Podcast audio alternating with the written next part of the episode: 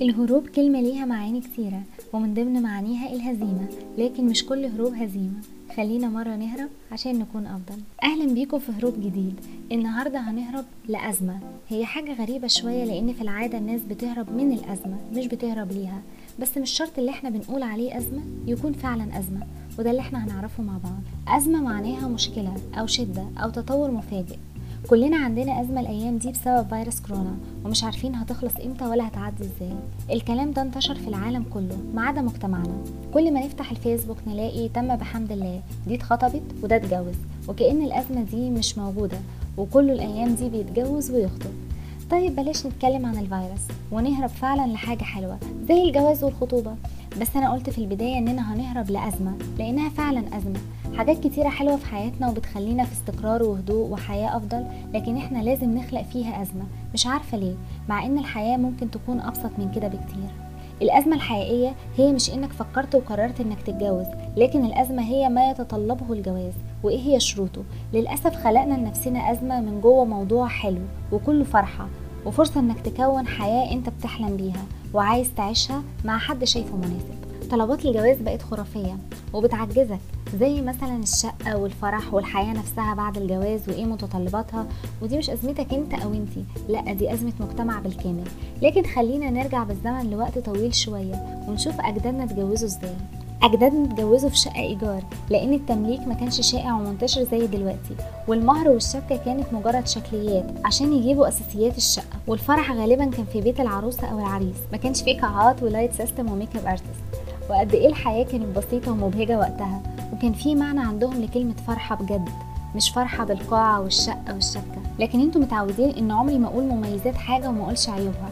عشان لو فعلا قسنا الكلام ده وعملنا بيه وحاولنا ننفذه على أرض الواقع برضه هنلاقي أزمة.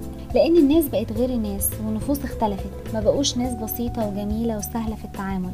لو حد دلوقتي قال أنا عندي شقة إيجار هيقولوا له لأ معلش ده مش أمان لازم تجيب شقة.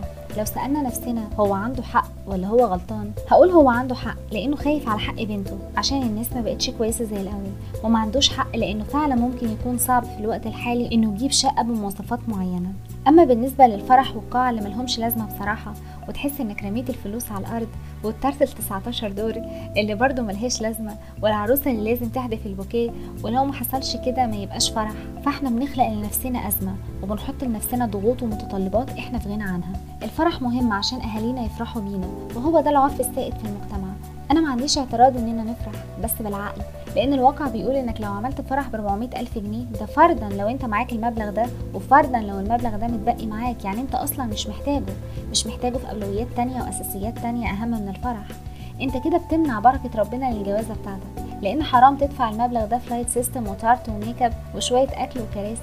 لو أنت فعلا معاك المبلغ ده وانت فعلا مش محتاجه في أساسيات يبقى حرام تكون شايف كل يوم ناس بتاكل من باسكت وناس بتموت عشان مش معاها حق الدواء وناس بردانة عشان مش معاها حق جاكيت وانت رايح ترمي الفلوس دي في فرح هتقعد فيه ساعة وتمشي.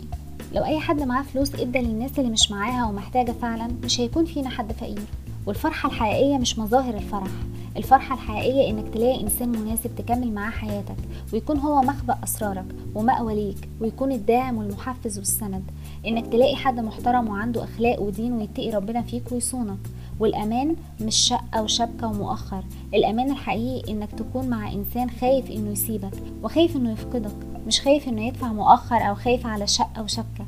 كل حاجة ليها تعويض بس الإنسان اللي عنده أخلاق ودين وعارف يعني إيه جواز ومودة واحترام ملوش تعويض. وزي ما قال الرسول صلى الله عليه وسلم أعظم النساء بركة أيسرهن صداقا أو مؤونة.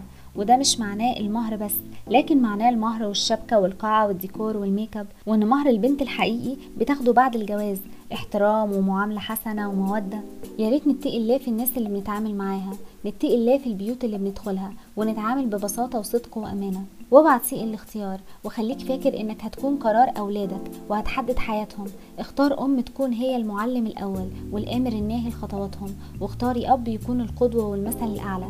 وقبل ما تكونوا أم وأب ناجحين خليكوا زوجين ناجحين. تتناقشوا مع بعض في أدق تفاصيل حياتكم واهدافكم وطموحاتكم اختار اللي تكون معاه مليء بالهموم.